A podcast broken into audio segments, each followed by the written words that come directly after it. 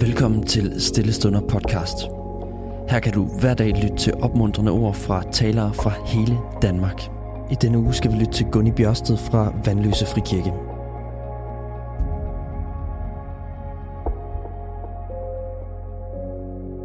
Så er vi sandelig nået til ugens sidste stille stunder andagt.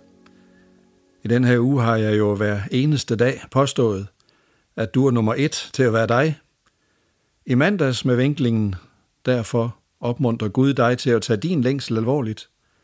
Tirsdag, derfor opmuntrer Gud dig til ikke at sidde i lommen på andres forventninger. Onsdag, derfor har Gud givet dig værdifulde ressourcer at byde ind i andres behov med. Torsdag, derfor vil Gud ikke have dig til at være en anden. Og så i dag, du er nummer et til at være dig, og derfor vil Gud hjælpe dig til at droppe sammenligningstyrniet. Lad os høre ugens bibelvers for sidste gang i den her omgang.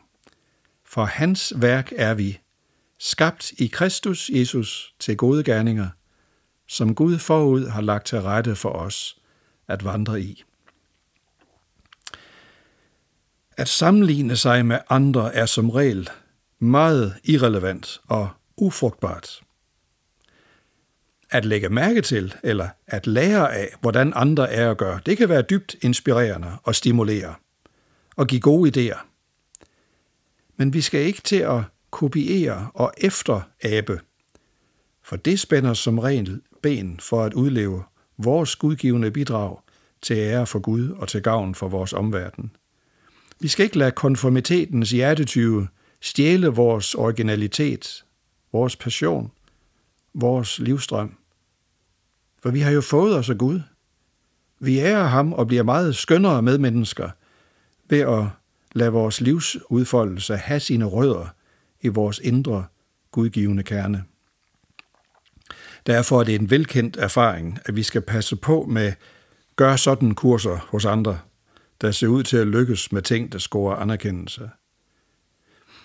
De der gør sådan kurser, de giver som regel en kortsigtet inspiration, men samtidig kan de på længere sigt bevirke en afvikling af vores evne til at mærke og finde vores egen vej. Vi skal ikke overtage eller kopiere andres praksis, men vi kan lade os stimulere i vores egen praksis. Som helt ung præst, det er mange år siden, kan jeg godt betro dig, men der var jeg på et kursus med præster fra forskellige kirkesamfund. I en pause ude i gården, så gik jeg forbi to kendte kirkeledere, der stod og talte sammen. Den ene af dem var fra min egen sammenhæng, og han blev nu spurgt af den anden, du, øh, hvem er den unge mand der, altså mig? Af en eller anden grund, så satte jeg farten meget ned og slog ørerne langt ud. Det kunne da lige være interessant at høre, hvad der blev sagt om mig. Og så blev der sagt, det er en af vores unge, lovende præster, som vi forventer os meget af. Uh, uh, uh. Jeg havde glemt den her omtale indtil for nogle år siden, hvor den på en stille retræte dukkede frem fra underbevidstheden igen. Jeg begyndte ret og slet at græde, da jeg nu mange år senere så scenen for mig igen og hørte ordene. For det gav mig en del af svaret på, hvorfor jeg op gennem livet har haft en ret kronisk fornemmelse af at være en skuffelse. En, der ikke har indfriet forventningerne. Jeg er nemlig en helt anden type person, end den leder var, som udtrykte forventningerne til mig. Han var en dynamisk, handlekraftig, strategisk igangsætter. Jeg siger var, for han er hjemme hos Gud nu.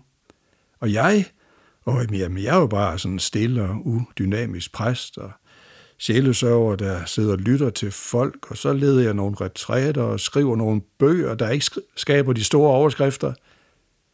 Og så havde mine følelser åbenbart fået den skøre idé ind i systemet, at jeg skulle være som ham for at lykkes.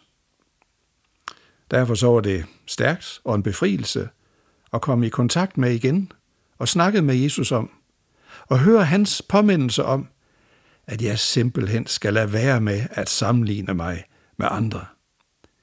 Den eneste, det er relevant at sammenligne sig med, det er den Gud har skabt os til at være.